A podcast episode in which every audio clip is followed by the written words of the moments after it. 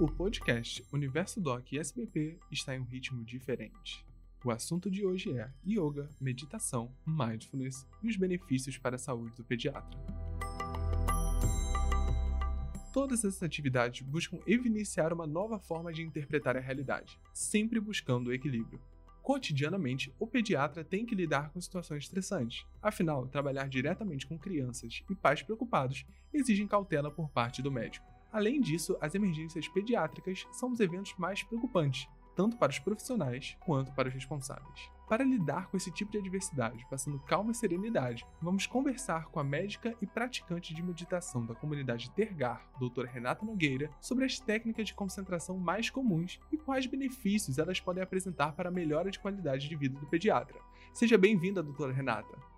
Olá, tudo bem? É um prazer estar aqui com vocês falando de um tema que me encanta muito há muito tempo. Apesar de ter sido separado em três blocos, eu acho que a gente pode tentar respondê-los juntos, porque eles estão interligados, ou seja, a meditação, mindfulness e o yoga.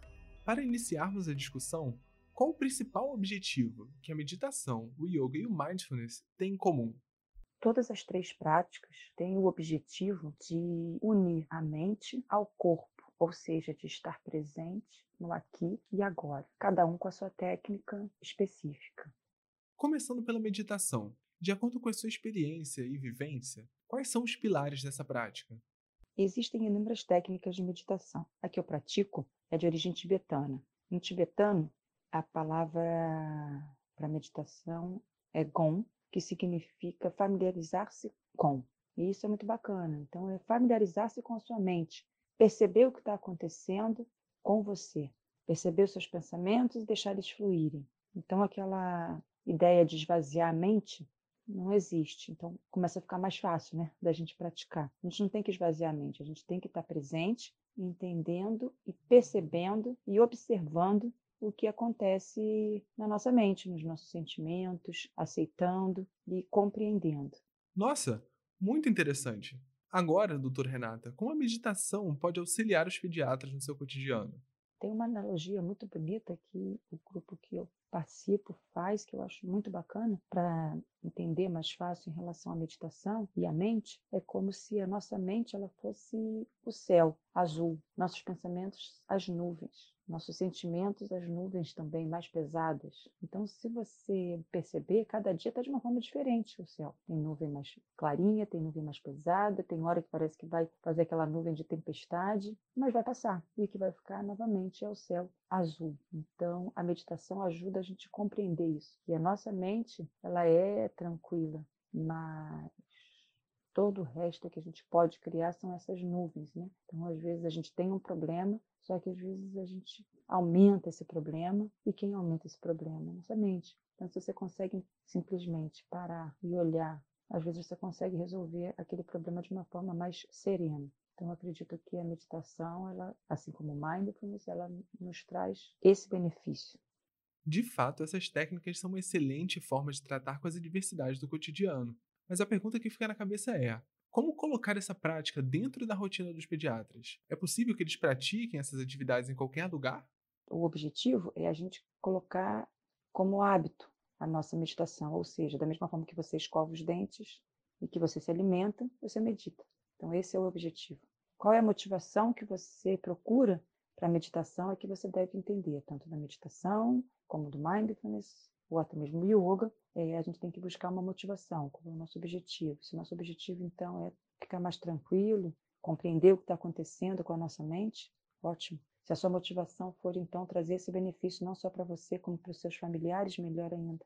E se sua motivação for trazer também para os seus colegas de trabalho, ou até para quem mais possa se beneficiar, melhor ainda. Então, sempre quando a gente se coloca para meditar, a gente sempre tenta expandir esse benefício, para que não seja uma coisa só nossa. Então, eu vou até além, às vezes, até mesmo uma pessoa que é religiosa, que na hora que faz a sua oração, ali que está sentada, prestando atenção ali na sua oração, ela também está meditando, também é um ato de meditar, trazendo aquele benefício não só para ela, também expandindo. Então, você tem várias técnicas e várias formas de meditar. Acredita-se que para você criar uma rotina, você tem que ter pelo menos seguidos 20 dias praticando a mesma rotina. Assim como exercício físico, né? Para você conseguir engatar ali no, na academia, você precisa ter alguma motivação e você precisa praticar. Não adianta só você olhar para a academia ou se matricular na academia. Né? Você tem que ter a motivação de ir lá na academia, pegar peso, na esteira, o que se for. E a meditação acaba sendo uma, um exercício mental e que você precisa desse hábito. Então, acredita-se que você, para criar o hábito, você deva fazer continuamente, pelo menos durante 20 dias, e acaba, isso acaba se tornando um hábito. Os benefícios vêm com a prática, com o tempo, cada um tem seu tempo. O que importa é você colocar em prática, não desistir. Todo mundo é capaz de meditar, não precisa, ah, meditação não é para mim, mindfulness não é para mim, yoga não é para mim. Sim, é para qualquer um, não tem nada de diferente. Como eu disse mais uma vez, basta você ter a motivação e o desejo de praticar, de fazer.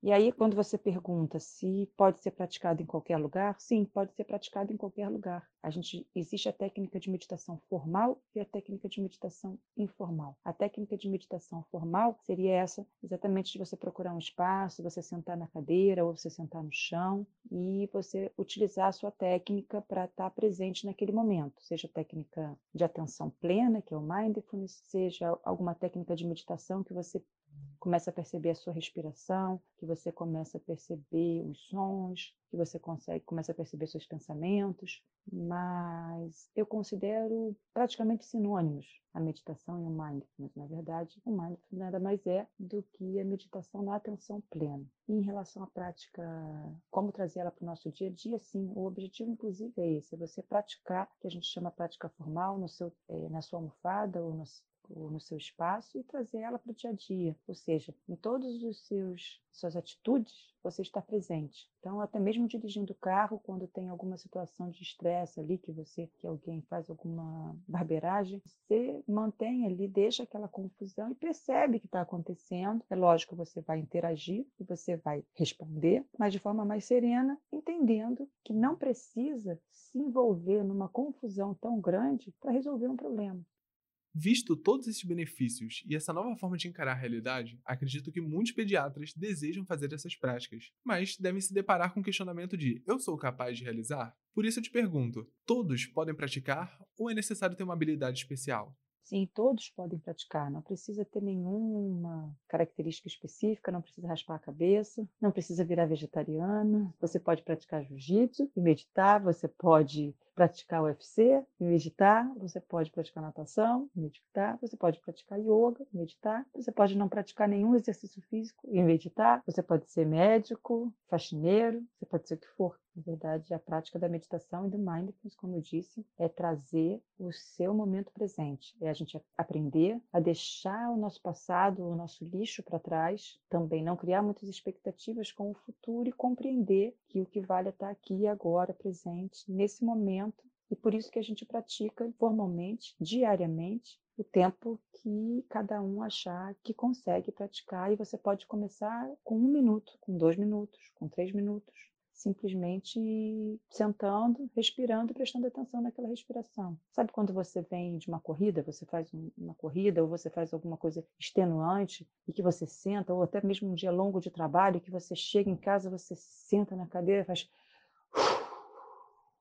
Pronto, esse momento já é o momento da meditação, é que você está ali relaxado com você mesmo. É, trazendo para a medicina, sim, todos os médicos podem meditar, a meditação ajuda na nossa prática diária, dependendo da técnica que você pratica também, a, a linha que eu sigo, por ser uma linha tibetana, a gente sempre trabalha muito em cima da empatia, da compaixão, do olhar para o outro. Então, isso é muito benéfico para todo mundo. Inclusive, eu sou, por eu gostar muito trabalhar com crianças, eu acho que é isso pode te trazer, ajudar até mesmo levar para as crianças essa prática, né? Porque se desde novo a gente tem esse hábito, né? A gente aprende a escovar os dentes, como eu disse, desde novo. Você sabe qual é o benefício daquilo, né? E você mantém isso na vida adulta. Então, se você cria o hábito desde novo também, e você percebe o benefício daquilo, você leva para a sua vida adulta também. E o objetivo, então, da meditação ou do mindfulness, ou até mesmo do yoga, não é apenas para você, é para você conseguir transformar, a partir de você, seu entorno acaba ficando mais suave.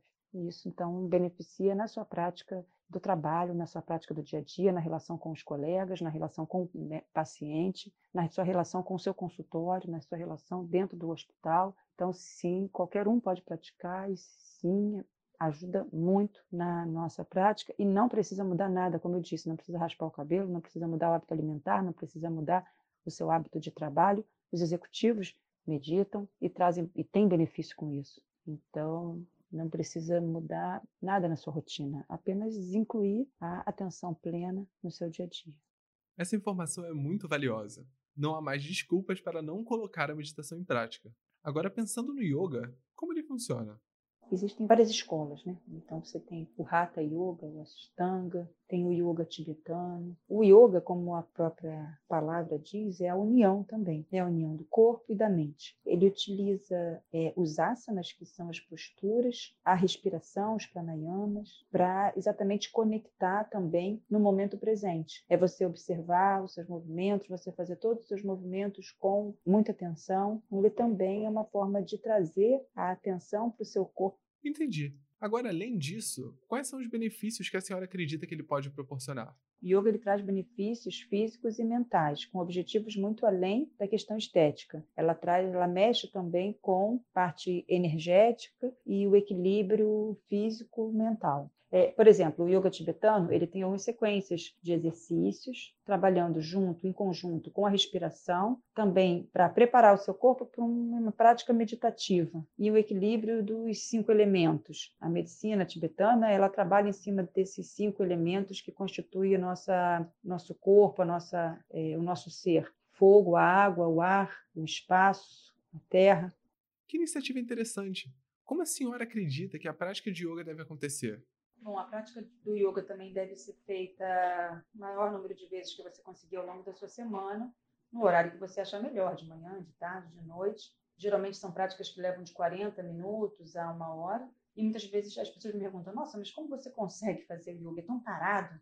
É tão difícil? Olha, eu não tenho flexibilidade nenhuma também, mas eu acho que após a aula de yoga é tão benéfico eh, para a nossa saúde, saber que você está cuidando ali da sua saúde física, da sua saúde mental, que é prazeroso. Então, ao longo ali da prática, você tenta dar o seu máximo sem violência, que, ele, que o yoga usa muito esse termo, né? Não ter violência contra o seu corpo, né? Você não precisa virar plantar bananeira, abispacar, nada disso. Você está ali para dar o seu máximo, para estar tá presente, para estar tá percebendo que cada movimento ele mexe com o fluxo de energia o yoga acredita muito nisso. A medicina oriental ela acredita muito nessa questão dos elementos e dos chakras e que são fluxos energéticos ao longo do nosso corpo.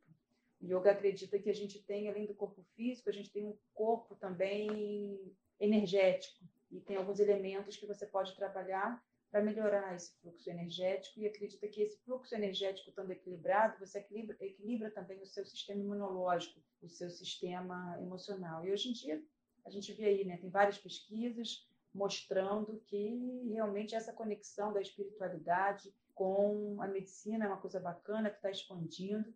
Eu sou super fã, eu acredito muito nessa conexão e eu espero que as pesquisas só, só provem para quem não acredita porque para quem acredita simplesmente faz e a observação mostra que traz benefício. Né? Se pesquisa é baseada em observação, então basta você se observar, observar as pessoas que praticam, que estão à sua volta, e aí isso já vai ser baseado em evidências, né? esse benefício. Agora, pensando novamente nos pediatras, é possível trazer essa prática para o dia a dia do médico? Em relação a trazer o yoga para dentro do, do, serviço da clínica, né? Eu acho que é um pouco mais difícil, você tem que ter um espaço, diferente da meditação, que basta você sentar na cadeira e você pode meditar de olho aberto. O yoga você tem os exercícios, então você precisa de um espaço para você fazer esses asanas, né, essas posturas. Mas existem algumas, alguns exercícios respiratórios, que são os pranayamas, ou até mesmo algumas posturas, dependendo do, do yoga que você segue, também pode ser feito ao longo do seu dia. Mas eu acho que a prática da meditação fica um pouco mais fácil a gente usar no nosso dia a dia. O yoga ele acaba realmente tendo, da mesma forma, é necessário um, hábito para você fazer diariamente, ou o máximo de vezes possível ao longo da sua semana, para trazer esse benefício de saúde física e mental. Depois dessas importantes informações e dicas, o nosso podcast está se encaminhando para o final. Gostaríamos de agradecer a você, ouvinte, que nos acompanhou nessa discussão. Agradeço também imensamente a doutora Renata pela valiosa participação no nosso material.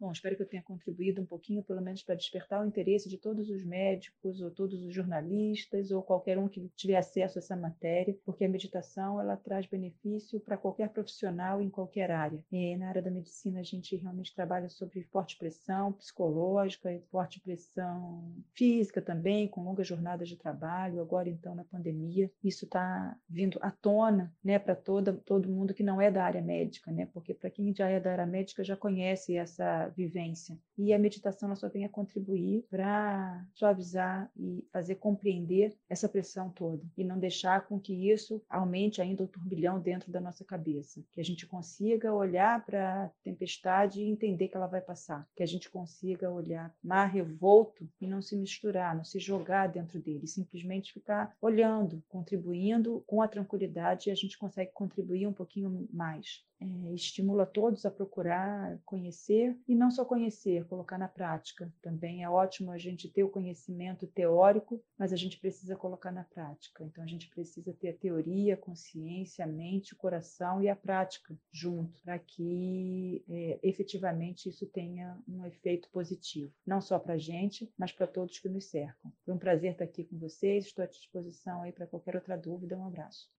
Esse foi o podcast Universo Doc SBP de hoje.